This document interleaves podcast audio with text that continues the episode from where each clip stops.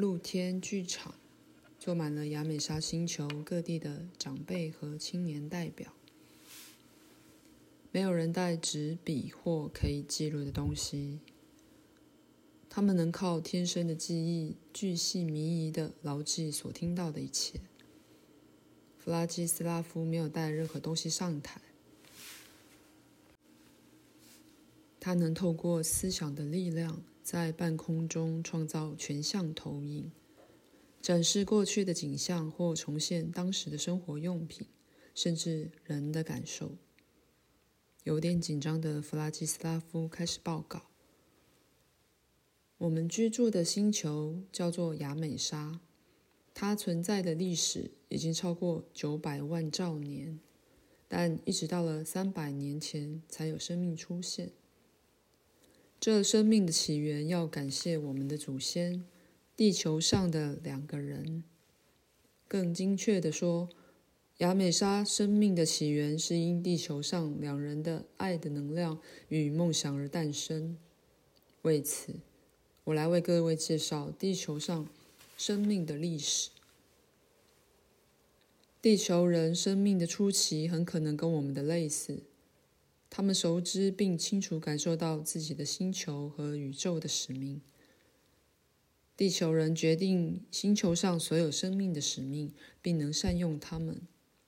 但是有一天发生了一个灾难，有个地球人的意识被病毒入侵，且迅速的传染给其他人。我们的科学家将这种病毒称为“死亡”。根据史料。它的外在特征如下：受到感染的人会开始破坏地球上各种完美的生命，并建造一个粗制滥造的人工世界。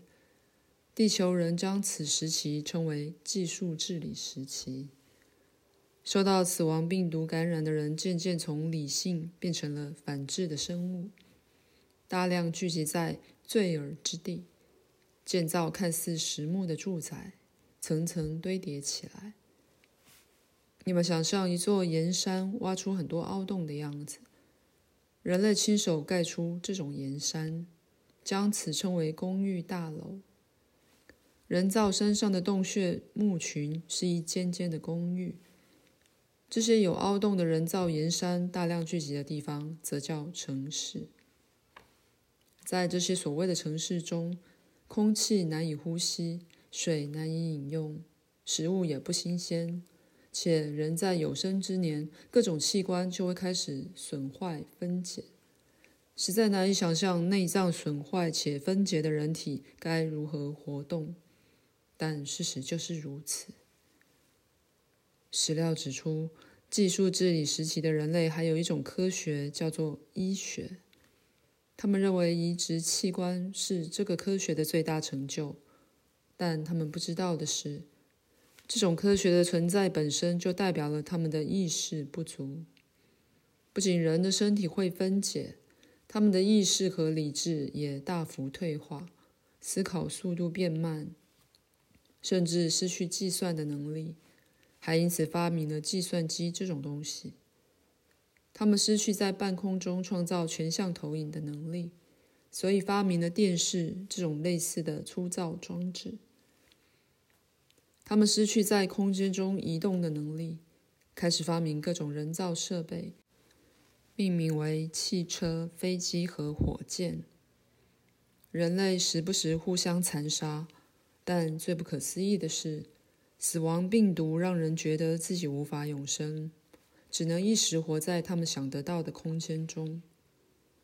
在技术治理时期，人类做出的行为渐渐使地球变成臭气熏天、冒着黑烟的宇宙一角。但宇宙的智慧仍一直在等，没有破坏这个有害的地方。请等一下，拉多米尔的组员出声打断弗拉基斯拉夫的报告：“您再讲下去也没有什么意义了。地球上不可能有这种事情。”好，我先暂停，但请您证明我所说的不可能发生。竞争队伍中有一位年轻男子起身说话。根据可靠的资料，地球的社会曾有宗教存在。宗教经典提到，地球本身和地球上生长的一切都是由宇宙的智慧创造。人类将它称为神。他们崇拜神，也为神举行许多仪式。我想您应该不反对这个事实吧，讲者先生。不反对，弗拉基斯拉夫回答。那请您告诉我，他们如何一边为神举行仪式，一边却破坏他的创造？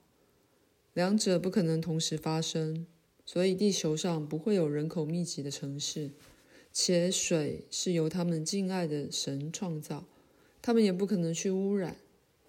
宇宙的智慧怎样也不可能让这种浑噩发生，否则根本不能称它为智慧。且他所创造的万物，尤其是人的智慧，也会受到质疑。讲者先生，这点您怎么看？我认为智慧的存在，特别是宇宙的智慧，就是两个大原则的结合：智慧和反智。地球人必须经历反智时期。如果您不介意的话，我稍后再谈谈人类身上的这两个大原则。好，请继续吧。年轻男子同意，并坐回座位。宇宙世界是正反的结合，弗拉基斯拉夫自信地说。人类也在自己身上反映出这种正反的结合。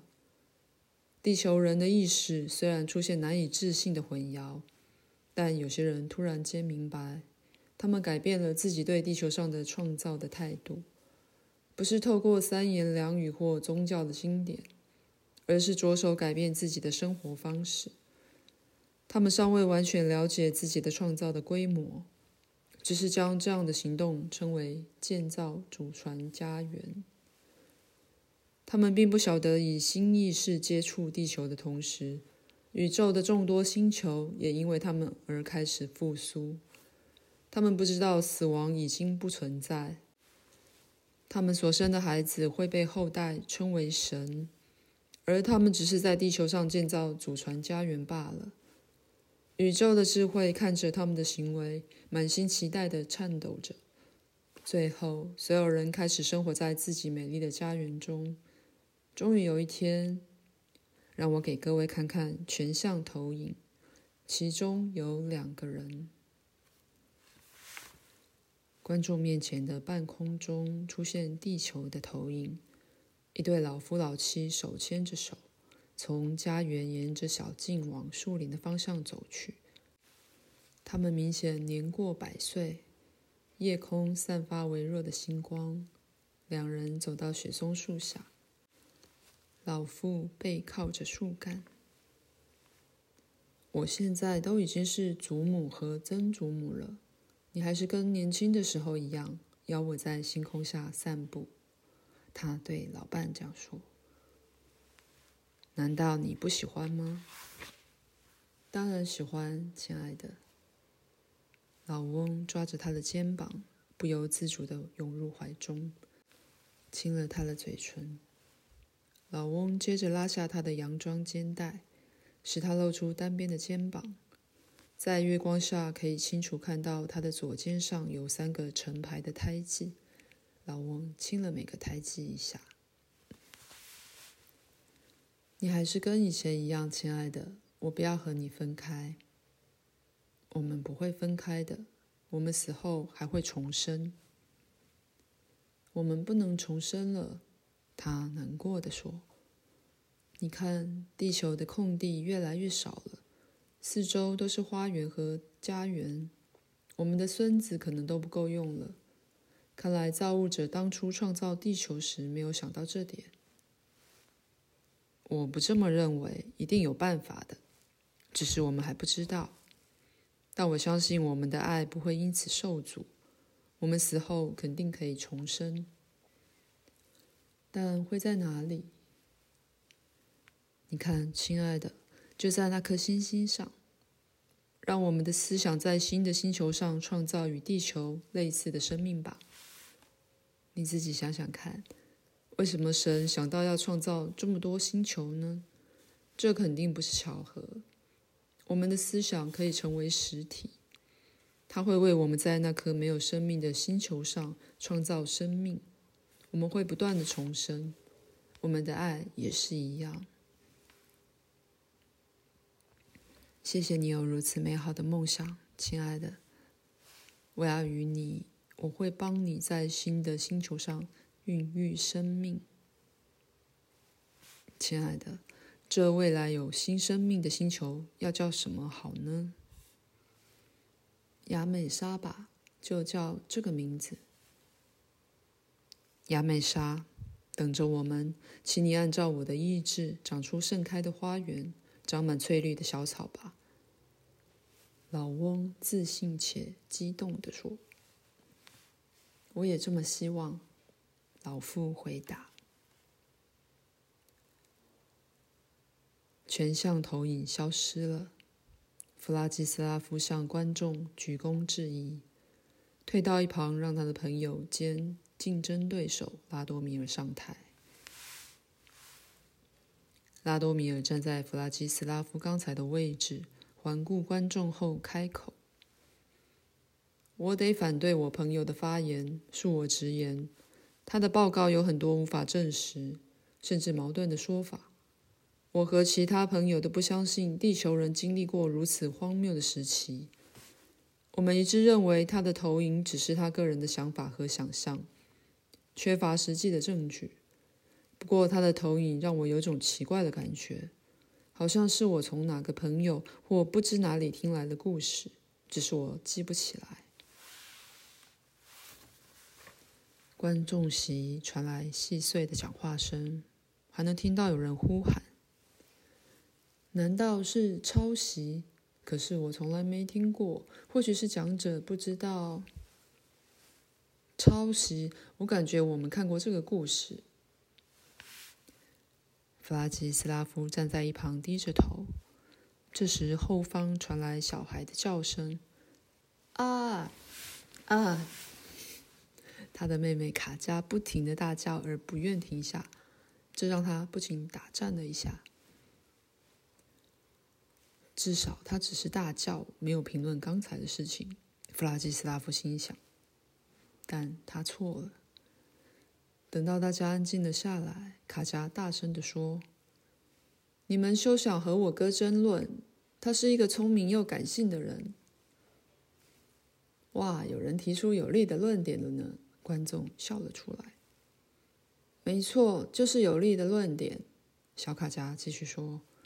还有你，拉多米尔哥哥，你不能再爱慕柳德密拉了，不能这样，到此为止了。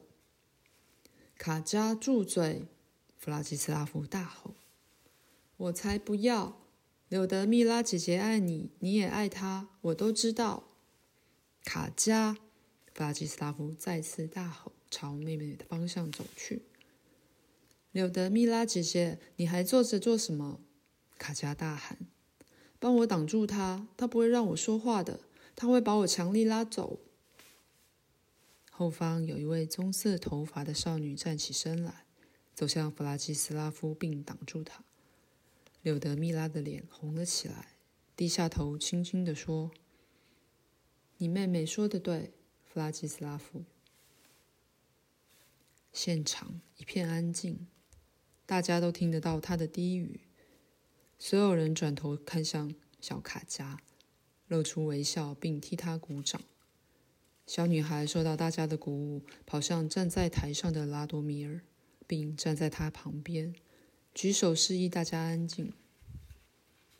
大家安静后，他又对拉多米尔说：“拉多米尔哥哥，你差点变叛徒了。你不应该批评我哥，他说的一点也没错。他是你的朋友。”你也是他的朋友，不应该批评他。拉多米尔居高临下的看着小女孩，也用同样的态度对着他和观众说：“我没有批评，只是陈述事实。他的投影没有足够的证据，事实上一个证据也没有。有一个，甚至可以说两个。”卡佳坚定地说。不管是一个还是两个，证据在哪里？一个是我，一个是你，拉多米尔哥哥。”小女孩自信地说。说这句话的同时，她解开洋装的两颗扣子，露出她的肩膀。拉多米尔在小卡加的左肩上看到三个胎记，与投影中那位老地球老妇的一模一样。他仔细地看着小女孩肩膀上的胎记，血液在血管中奔腾。他用力地回想，接着眼前出现只有他看得见的投影，是地球的景色。他亲着爱人肩上的三个胎记。接着，对方抱住他，笑着弄乱他的头发，与平常一样带着笑容亲了他的鼻头。投影消失了。拉多米尔看着依旧露出肩膀的卡佳好一会儿，接着他突然弯腰抱起小女孩，将她紧紧地搂住。卡佳抱着他，笑着弄乱他的头发，迅速地亲了他的鼻头。他继续抱着小卡加，而卡加在他的耳边说：“拉多米尔哥哥，不是你太早生出来，就是我太晚了。现在你必须等我长大，等我十四年。只有和我在一起，你才会幸福。我是你的另一半，我会等你长大的，亲爱的。”少年小声的回答。刚才还很激动的卡加困了，他安静下来，头靠着拉多米尔的肩膀，甜蜜的睡着了。他静静的站在鸦雀无声的观众席前，小心翼翼的抱着自己未来的妻子。他透过思想在半空中写出一段话，观众读着他所创造的投影。证据就在我们每个人之中。爱在宇宙间无穷无尽，永世长存。为了不吵醒睡在肩上的卡加，拉多米尔小心地缓缓走向门口，但他忘记停止思想在半空中创造的投影。投影中就这样继续出现了几句话。观众明白这些话不是给他们的，但还是不仅读了这些文字。你赤脚奔跑在星星之间，不为自己寻找爱。在浩瀚的宇宙中，你独自保留了我们应该一起保留的东西。这几句话是给亚美莎星球的这位小女孩，也是给地球的那位老妇，赋予星球生命的女神。这位小女神在拉多米尔的肩上睡得香甜，说不定还在梦中听到爱人对她说的话。太神奇了，阿纳斯塔夏。所以说，只要人类依循神圣的构想，让全地球改头换面，就有机会在其他星球上生活喽。当然。否则，宇宙星球就没有存在的意义。神赋予万物伟大的意义，两人的爱和在爱中孕育而生的梦想，能为任何星球带来生命。还有，我理解的是，建造家园的人不会死，只是换了身体，立即重生而已。当然，他们在地球上的行为比他人都还必要。使神感到欣慰，即便尚未亲手触摸土地，只是在脑中开始创造有生命的未来天堂乐园。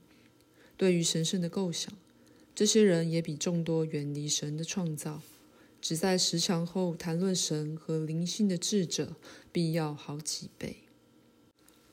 他们的言论只是亵渎神，而且令人难过。无法重生的死亡正等着他们。他们会面临可怕的命运，但那并非神的惩罚，而是他们自己的抉择。神在宇宙间展现的新思想，不仅是伟大的能量，也是审判者。很多经书和传说都说过神的审判，而他正静悄悄且无形的到来，接触目前活在世上的所有人，人人都会成为自己的审判者。如果选择生命并创造有生命力的生活，就能永生并成为类似宇宙伟大造物者的人。如果一直想着死亡，就会因为这样的想法注定一死。他在河边所说的这些话，轻柔却有自信，传遍了整个空间，如回音般在地球上荡漾。